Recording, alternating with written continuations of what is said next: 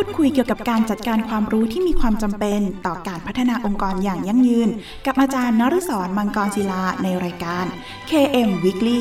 ทุกวันอาทิตย์เวลา 14 นาฬิกาถึง 14 นาฬิกา 30 นาทีทางสถานีวิทยุมหาวิทยาลัยเทคโนโลยีราชมงคลพระนคร FM 90.75 MHz สวัสดีครับ ยินดีต้อนรับเข้าสู่รายการ KM Weekly ดำเนินรายการโดยกระผมอาจารย์นศรมังกรศิลา กับรายการที่จะมาร่วมพูดคุยเกี่ยวกับการจัดการความรู้ ที่มีความจำเป็นต่อการพัฒนาองค์กรอย่างยั่งยืน พูดคุยกันเป็นประจำทุกวันอาทิตย์ เวลา 14นาฬิกาถึง 14นาฬิกา30นาทีทางสถานีวิทยุ มหาวิทยาลัยเทคโนโลยี ราชมงคล พระนคร RMUTP Radio FM 90.75ขึ้นสั่งสมปัญญาพัฒนาสังคมครับ คุณผู้ฟังสามารถรับฟังรายการของเรา แบบสดๆ ผ่านทาง FM 90.75 ได้แล้ววันนี้นะครับ โดยคุณผู้ฟังยังสามารถรับฟังผ่านทางระบบออนไลน์ ได้พร้อมกันทั่วโลก ผ่านทางเว็บไซต์ radio.rmutp.ac.th โดยสามารถรับฟังผ่านทางคอมพิวเตอร์ โน้ตบุ๊ก อุปกรณ์สมาร์ทโฟนได้แล้ววันนี้ครับ นอกจากนี้คุณผู้ฟังยังสามารถฝากคำถามหรือข้อสงสัยต่างๆนะครับ ผ่านทางกระดานสนทนา ในเว็บไซต์ของทางสถานีที่ radio rmutp.ac.th หรือจะโทรศัพท์เข้ามาก็ได้ครับ ที่หมายเลขโทรศัพท์ 02 665 3891 หรือทางโทรสารที่หมายเลข 02 282 5550 รวมทั้งอีเมลของทางสถานีก็ได้ครับที่ radio at rmutp ac th หรือถ้าไม่สะดวกช่องทางใดเลยนะครับ ท่านสามารถเขียนเป็นจดหมายหรือไปรษณียบัตรนะครับ เพื่อติชมรายการ โดยเขียนมาถึงรายการ KM Weekly สถานีวิทยุมหาวิทยาลัย เทคโนโลยีราชมงคลพระนคร เลขที่ 399 ถนนสามเสนเขตดุสิตกรุงเทพ 10300 และเมื่อทางรายการได้รับข้อคำถามต่างๆ เหล่านั้นแล้ว จะดำเนินการหาคำตอบมาให้คุณผู้ฟังทันทีครับ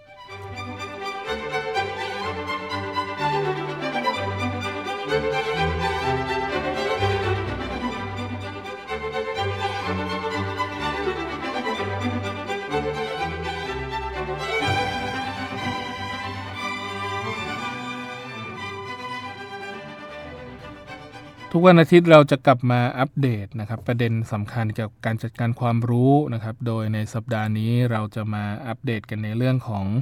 ทักษะการเรียนรู้และนวัตกรรมกันครับ โดยเรื่องของทักษะด้านการเรียนรู้ แล้วก็นวัตกรรมนะครับ หรือว่า learning and innovation skill นะครับ ถือว่าเป็นทักษะพื้นฐานที่มนุษย์ในศตวรรษที่ 21 ทุกคนต้องเรียนรู้ เพราะเนื่องจากว่าโลกนะครับได้เปลี่ยนแปลงไปอย่างรวดเร็ว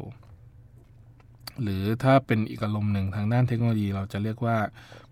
disruption นะครับ มีการแทนที่สิ่งใหม่ ๆ อยู่ตลอด แล้วทำให้เกิดความซ้ำซ้อน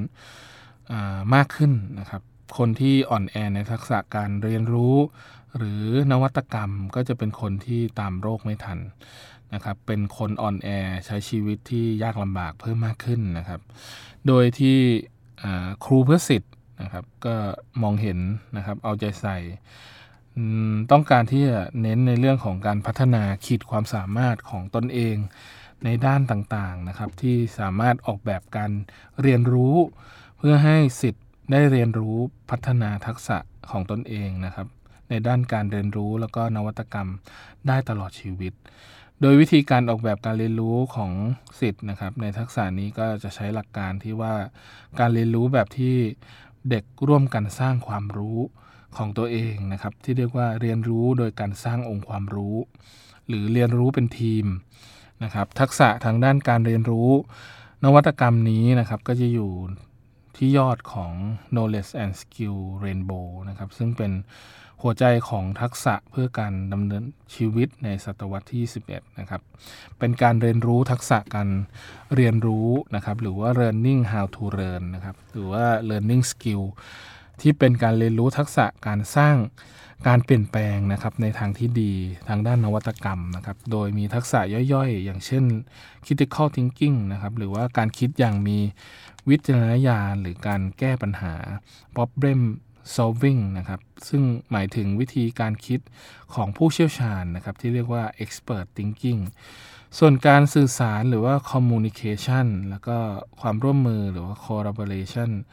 ซึ่งหมายถึงการสื่อสารอย่างซ้ำซ้อนหรือว่า complex communicating นะครับ ก็คือจะเป็นการสื่อสารที่มีเรื่องของอะไรต่างๆ เข้ามาเกี่ยวข้องนะครับ มีการบูรณาการนะครับเรื่องต่างๆเข้ามา แล้วก็ความคิดได้เริ่มสร้างสรรค์นะครับ หรือว่า creativity นะครับแล้วก็นวัตกรรม innovation นะครับก็จะเป็นการประยุกต์ใช้จินตนาการ และการประดิษฐ์นะครับเพิ่มมากขึ้น โดยที่สิทธิ์ของท่านนะครับต้องใช้ทักษะเหล่านี้ในการดำรงชีวิตนะครับ เพื่อการเรียนรู้ ตลอดชีวิตของตนเองนะครับเพื่อทำให้งานสร้างสรรค์ที่มีคุณค่าต่อการดำรงชีวิตในโลกของการทำงานที่เน้นความรู้เนี่ยมีเพิ่มมากขึ้น เพราะเนื่องจากว่าณปัจจุบันนี้ขับเคลื่อนด้วยความรู้นะครับองค์กรต่างๆ ก็จะใช้เรื่องของ Big Data นะครับหรือว่า IoT เพิ่มมากขึ้นครับใครที่มีข้อมูลที่ดีนำมาวิเคราะห์ ได้อย่างถูกต้องนะครับ ก็จะทำให้การทำงานนี้ดีเพิ่มมากขึ้น แล้วก็ในเรื่องของความท้าทายนะครับ ในส่วนของครูเพื่อสิทธิ์เนี่ยในส่วนของขอบนี้นะครับ หรือว่าชุมชนแนวปฏิบัติที่ดีเนี่ยท่านวิจารณ์พาณิชย์นะครับ ก็บอกว่าเรื่องของการออกแบบการเรียนรู้ให้แก่สิทธิ์นะครับ ก็ถือว่าเป็นเรื่องของการสร้างทำให้เกิดทักษะการทำงานหรือว่าการคิดที่ติดตัวไปกับเด็กด้วยนะครับ โดยเคล็ดลับอย่างหนึ่งนะครับในการบ่มเพาะทักษะนะครับมีอยู่ 3 ด้านคือการฝึกตั้งคำถามนะครับในเรื่องของการตั้งคำถามที่ถูกต้องสำคัญกว่าการหาคำตอบครับ โดยที่ครูเพื่อสิทธิ์เนี่ยจะช่วยชี้ชวนนะครับสิทธิ์หรือเปิดโอกาสให้สิทธิ์ตั้งคำถามแปลกๆ แล้วก็ชวนกันหาทางในการทดลองค้นคว้าเพื่อให้ได้คำตอบนั้นมา วิธีการคิดนะครับที่เรียกว่าใช้การ ปฏิบัตินำทฤษฎีตาม อันนี้ก็ยังไม่เพียงพอนะครับ เท่ากับเรื่องของการตั้งคำถามได้เป็นนะครับ และดีมากกว่าการหาคำตอบนะครับ โดยทุกโอกาสของทุกกิจกรรมนะครับ เพื่อการเรียนรู้ควรชวนกันตั้งคำถามนะครับ โดยที่สิทธิ์จะได้เรียนรู้ว่าคำถามที่ถูกต้องนั้นเป็นยังไง และนำไปสู่การสร้างสรรค์สิ่งใหม่ ๆ อย่างไรบ้างนะครับ โดยที่จริงเรื่องที่ไม่ยากถ้าหาก ครูฝืนใจตัวเองนะครับ ไม่ยึดติดอยู่กับเรื่องของทฤษฎีมากนักนะครับ ชวนให้เด็กร่วมกันหาคำตอบนำไปสู่การเรียนรู้การสร้างสรรค์สิ่งใหม่เนี่ยหัวใจของเรื่องนี้ก็คือจิตวิญญาณของความไม่รู้หรือความไม่รู้จริงเนี่ยมันก็จะเกิดขึ้นนะครับ ไม่เชื่อใครง่าย ๆ หาทางพิสูจน์ท้าทายความรู้เดิมๆนะครับ มีความเข้าใจ ผิดค่อนข้างเยอะนะครับ ว่านักเรียนต้องเรียนรู้นะครับความรู้รายวิชาจนเข้าใจคล่องแคล่วก่อน แล้วจึงสามารถนำความรู้นั้นไปใช้ แต่จริงๆแล้วคือเราสามารถใช้วิธีการประยุกต์ใช้ความรู้บางส่วนนะครับ ที่มีวิจารณญาณแล้วก็แก้ไขปัญหา สร้างความคิดริเริ่มนะครับใหม่ๆ แล้วก็ทำให้เกิดผลสำลิดทางด้านการเรียนรู้ที่ดีขึ้นนะครับ เด็กก็จะมีความตั้งใจในการเรียนเพิ่มมากขึ้น โดยทฤษฎีใหม่นะครับได้คัดค้านทฤษฎีเก่านะครับ โดยสิ้นเชิงว่า การเรียนรู้ไม่ได้มีลักษณะการเรียงเป็นแถวนะครับ แต่เป็นการเรียนรู้จากทักษะหรือความรู้พื้นฐานไปสู่การเรียนรู้ทักษะ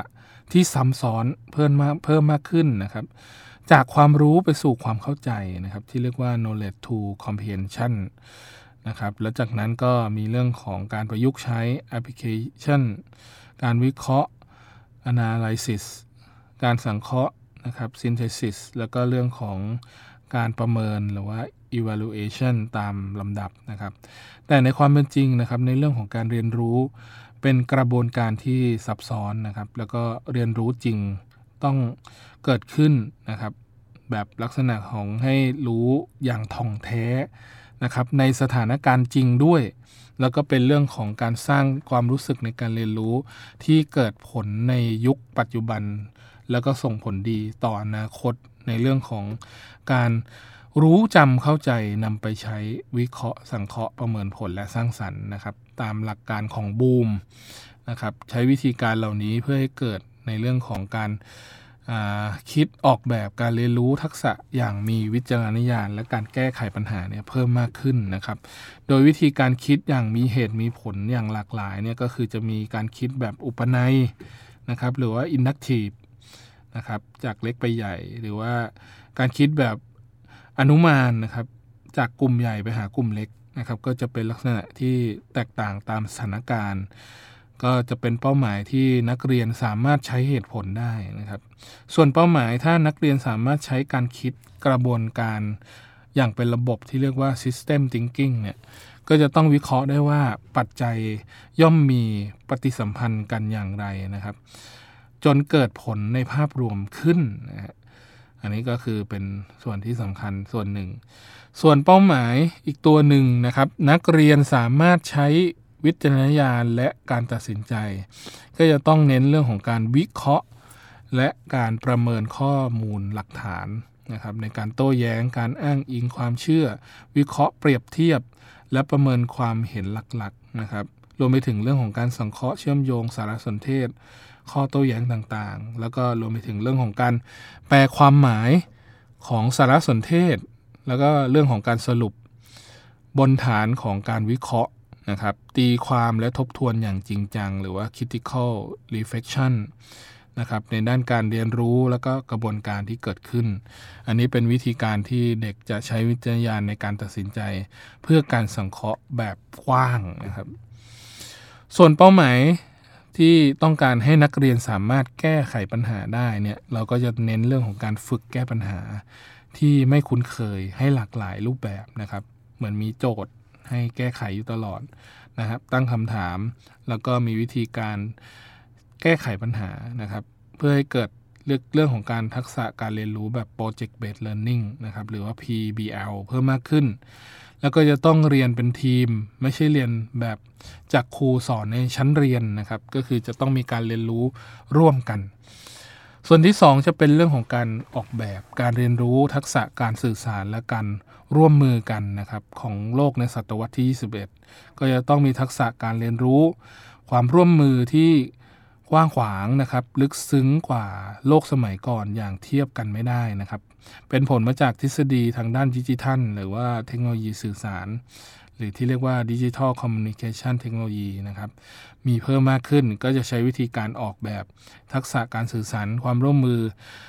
ทางด้านต่างๆนะครับ ถ้าเราต้องการเน้นทักษะการสื่อสารที่ชัดเจน ก็จะต้องเน้นเรื่องของการเรียบเรียงความคิดมุมมองไอเดีย แล้วก็ ถ่ายทอดออกมาเป็น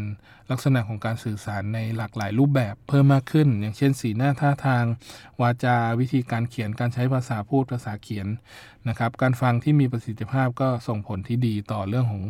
ทักษะการสื่อสารในศตวรรษที่ 21 ด้วยนะครับบางที่ใช้วิธีการเรียนรู้ผ่านภาษามือ เพิ่มจากการพูดปกติธรรมดา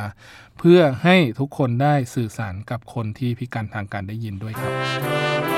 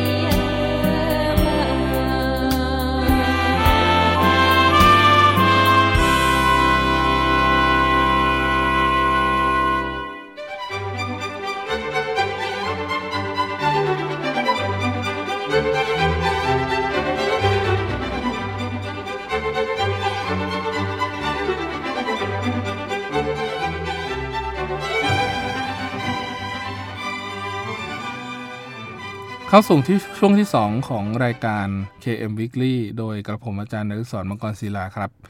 โดยในช่วงที่ 2 นี้ผมจะมาพูดในเรื่องของการออกแบบการเรียนรู้ต่อนะครับในช่วงที่3นะครับก็คืออส่วนที่3เนี่ยจะเป็นเรื่องของการเรียนรู้ทักษะทางด้านความคิดสร้างสรรค์ และก็นวัตกรรมนะครับ ก็จะล้อมาจากเรื่องของสาระวิชา ในเรื่องของการเรียนรู้ในศตวรรษที่ 21 นะครับ ก็คือเรื่องวิชาการวิชาชีพ เรื่องของการสังเคราะห์ แล้วก็จนมาถึงเรื่องของการคิดสร้างสรรค์นะครับ โดยที่ในโลกในศตวรรษที่ 11เนี่ยเป็นโลกที่ไม่หยุดนิ่งนะครับ เกิดการเปลี่ยนแปลงรวดเร็วนะครับ ในบางครั้งพลิกผัน คนที่อยู่อย่างสอดคล้องกับสังคมในยุคใหม่ ก็จะต้องฝึกความสร้างสรรค์ แล้วก็นวัตกรรมเพิ่มมากขึ้นนะครับ ซึ่งมีอยู่แล้วในมนุษย์ ซึ่งแต่เรื่องก็จะมีเรื่องของการเรียนรู้ในการฝึกฝน ให้มีความคิดที่หลักแหลมฉับไวเพิ่มมากขึ้นนะครับ และคนที่มีทักษะนี้สูงก็จะได้งานที่ดีขึ้นด้วยนะครับ โดยชีวิตก็จะก้าวหน้าขึ้นทำประโยชน์ให้แก่สังคมและโลกเพิ่มมากขึ้นนะครับ โดยที่จริงแล้วเรากำลังเปลี่ยนยุคนะครับ จากยุคความรู้ไปสู่ยุคนวัตกรรมเพิ่มมากขึ้นนะครับ เป็นพลังในการสร้างสรรค์นวัตกรรม พื่อให้ชีวิตของเราดีขึ้นนะครับ แล้วก็ลดปัญหาเรื่องของสิ่งแวดล้อม มีการอนุรักษ์พลังงานเพิ่มมากขึ้น แล้วก็ใช้เรื่องของการเรียนรู้เพื่อสร้างนวัตกรรม แล้วก็เป็นการเรียนรู้แบบตลอดชีวิตนะครับ ที่เรียกว่าไลฟ์ลองเรียนรู้แต่ก็น่าเสียดายครับ เรื่องของระบบการศึกษาไทยในปัจจุบันเนี้ย ก็เป็นตัวค่าพลังสร้างสรรค์ หรือว่านวัตกรรมไปค่อนข้างเยอะมากนะครับ ด้วยเรื่องของการจัดการเรียนการสอนแบบท่องจำเน้นการอ่านการเขียนการคิดเลข ดังวิดีโอ YouTube ที่คุณ Sir Kenneth Robin Robinson นะครับก็ก็ใช้วิธีการนี้นะครับ ในเรื่องของการถ่ายทอดว่าความผิดพลาดที่เกิดขึ้นจากการศึกษา เป็นสิ่งที่ทำให้เกิดความผิด นะครับในสิ่งที่ชั่วร้ายเพิ่มมากขึ้นนะครับเป็นเรื่องของการบั่นทอน ความคิดสร้างสรรค์ของเด็ก และความคิดความเข้าใจที่ผิดนะครับ ก็จะต้องได้รับการแก้ไขตั้งแต่ส่วนของครูหรืออาจารย์เลยนะครับทำให้คนที่เป็นผู้อำนวยความสะดวกในการเรียนรู้เนี่ยจะต้องมีความคิดสร้างสรรค์ไปพร้อม ๆ กับตัวเด็กด้วยนะครับ ไม่มีการตีกรอบความคิดเดิมๆให้กับเด็กๆ นะครับใช้วิธีการในการสร้างรูปแบบการจินตนาการในเรื่องของการศึกษา ความคิดสร้างสรรค์เด็ก ๆ แล้วก็ประชากรไทยเพิ่มมากขึ้นนะครับ เพราะเนื่องจากความเข้าใจที่ผิดในประการที่ 2 ก็คือเรื่องของการคิดความคิดสร้างสรรค์เป็นเรื่องของคนอายุน้อย ซึ่งไม่จริงนะครับ เพราะว่าโดยปกติแล้วปิกัสโซ หรือว่าจิตรกร ผู้ยิ่งใหญ่ประสบความสำเร็จ ตอนอายุมาก แล้วก็มีความเข้าใจผิดหลายประการนะครับ ในประการที่ 3 ก็คือ คิดว่าความคิดสร้างสรรค์เป็นเรื่องของพรสวรรค์ แต่จริงๆไม่ใช่นะครับ มีอยู่ในตัวทุกคนนะครับ ที่มีเรื่องของพรสวรรค์แล้วก็พรแสวง คือโรงเรียนสามารถฝึกฝนความคิดสร้างสรรค์ของเด็กๆได้นะครับ โดยการสร้างบรรยากาศที่ส่งเสริมความคิดสร้างสรรค์ แล้วก็มีการตั้งโจทย์หรือตั้งคำถามต่างๆนะครับ เพื่อให้เกิดการเรียนรู้นะครับ ข้อผิดพลาดล้มเหลวต่างๆ แล้วก็ฝึก ความคิดสร้างสรรค์ในการจัดแข่งขันโครงการออกแบบต่างๆ เหล่านี้ก็ถือว่าเป็นการกระตุ้นให้เด็กเกิดทักษะในความคิดสร้างสรรค์เพิ่มมากขึ้นนะครับ อย่างเช่น ทักษะความคิดสร้างสรรค์นะครับ ก็จะใช้เทคนิคการสร้างมุมมองที่หลากหลาย อย่างเช่น การระดมความคิดหรือว่า brainstorming นะครับมีการแบกระบาลเกิดขึ้นนะครับ ก็คือเป็นการสร้างมุมมองแปลกใหม่ ซึ่งเป็นการปรับปรุงเล็กน้อยจากของเดิม หรือเป็นหลักการที่แหวกแนวโดยสิ้นเชิงนะครับ หรือเป็นการชักชวนการทำความเข้าใจปรับปรุงวิเคราะห์ การประเมินมุมมองของตนเองนะครับ เพิ่มขึ้นเพื่อให้เกิดความเข้าใจความคิดที่เป็นความคิดสร้างสรรค์เพิ่มมากขึ้นนะครับ แล้วก็ส่วนของการสร้างทักษะในการทำงานร่วมกันของผู้อื่นอย่างมีความคิดสร้างสรรค์เนี่ยก็จะเน้นในเรื่องของการลงมือปฏิบัติ มีการสื่อสารนะครับ ให้เข้าใจว่าเรามีความคิดสร้างสรรค์ ในเรื่องใดนะครับ แล้วมีมุมมองที่สามารถมาบูรณาการร่วมกันได้หรือไม่นะครับ แล้วก็รวมไปถึงเรื่องของการประยุกต์สู่นวัตกรรมก็จะเป็นการลงมือปฏิบัติ ตามความคิดสร้างสรรค์ เพื่อนำไปสู่ผลสำเร็จแบบรูปธรรมเพิ่มมากขึ้นนะครับ โดยทักษะทางด้านการเรียนรู้ นวัตกรรมนะครับ ก็ถือว่าเป็นหัวใจในเรื่องของการดำรงชีวิตในศตวรรษที่ 21 นะครับเป็นทักษะที่มีความสำคัญมากนะครับ โดยสรุปแล้วก็จะมีอยู่ 3 ทักษะนะครับ ก็คือด้านสารสนเทศ information นะครับ ด้านสื่อสารมีเดีย แล้วก็เรื่องของด้านดิจิทัลนะครับ หรือดิจิทัลลิเทเลซีนะครับ ก็คือจะต้องมีความรู้ที่เกี่ยวข้องกับสามด้านนี้ โดยที่ทักษะในเรื่องของการคิดนะครับ วิเคราะห์ นะครับในส่วนของดังสารสนเทศเนี่ยก็ถือว่ามีความสำคัญมาก ๆนะครับ โดยในเรื่องของความการคิดวิเคราะห์นะครับ หรือการมีวิจารณญาณในเรื่องของการคิดที่เป็นระบบเพิ่มมากขึ้นเนี่ยก็ยังจำเป็นที่จะต้องมีอยู่นะครับ ในสำหรับบางเรื่องนะครับ มีเว็บไซต์หรือการอบรมที่ให้บริการในเรื่องของการฝึกทักษะ เกี่ยวกับการสอนการคิดอย่างมีวิจารณญาณหรือว่า critical thinking เนี่ยมีเกิดขึ้นใน East Tennessee State University นะครับ ที่เรียกว่า Five Activities for Fostering Critical Thinking นะครับ Foundation of Critical Thinking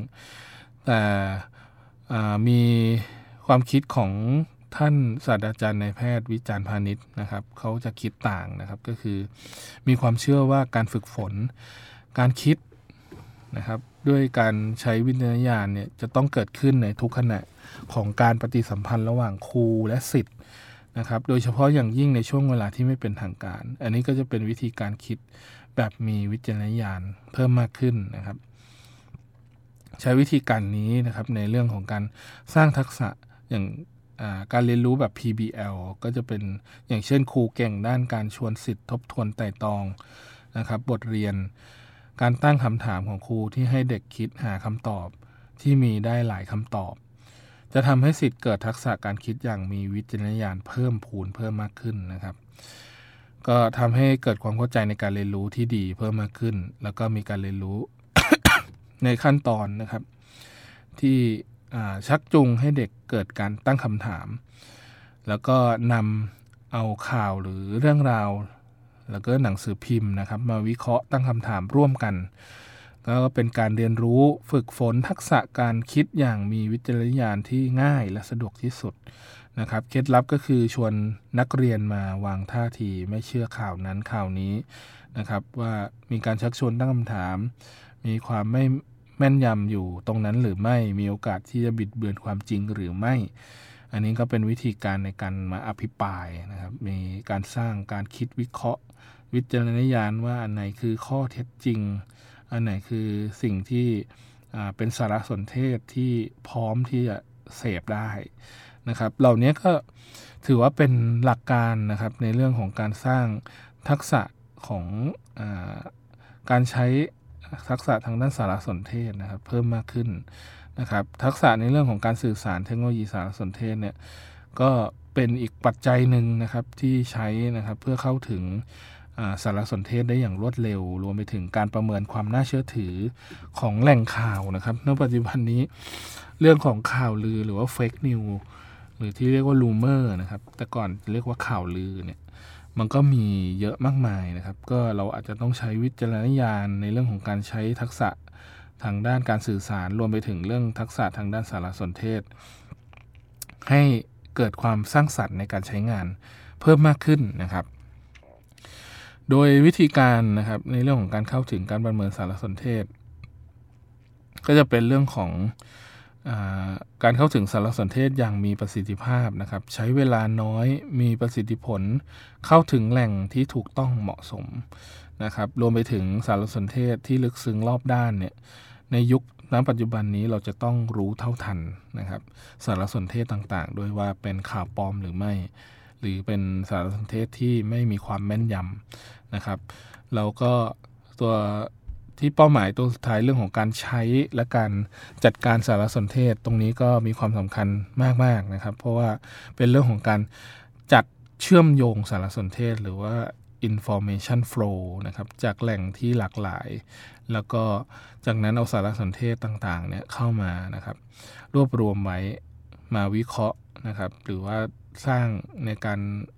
เปลี่ยนมุมมองในเชิงวิจารณญาณเพิ่มมากขึ้น แล้วก็ทำการสังเคราะห์สรุปออกมานะครับ จนกลายเป็นข้อมูลที่เหมาะสมกับตัวบุคคลนะครับ หรือว่าครูหรือลูกศิษย์หรือองค์กรต่างๆนะครับ ที่นำเอาไปใช้ณปัจจุบันนี้ก็เริ่มมี คำที่เรียกว่า machine learning เพิ่มมากขึ้นนะครับ เราใส่ข้อมูลอะไรเข้าไปนะครับ ที่เป็นประโยชน์กับระบบ มันก็จะทำให้เราสามารถที่จะสื่อสาร แล้วก็เก็บข้อมูลเหล่านั้นเพื่อทำการวิเคราะห์ล่วงหน้าได้ในอนาคตต่อไปนะคร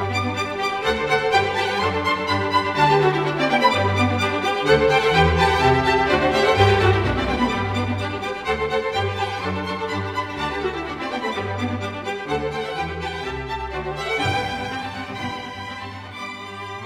มาถึงช่วงสุดท้ายของรายการแล้ว คุณผู้ฟังสามารถติดตามรับฟังรายการ KM Weekly ได้เป็นประจำทุกวันอาทิตย์ เวลา 14นาฬิกาถึง 14นาฬิกา30 นาที และถ้าหากมีข้อสงสัยต่างๆนะครับ รวมถึงอยากติชมแนะนำรายการนะครับ คุณผู้ฟังก็สามารถโทรศัพท์เข้ามาที่หมายเลขโทรศัพท์ 02 665 3891 หรือทางโทรสารหมายเลข 02 282 5550 รวมทั้งอีเมล radio at rmutp ac th และทางจดหมายนะครับ ก็ส่งมาที่ไปรษณียบัตรนะครับ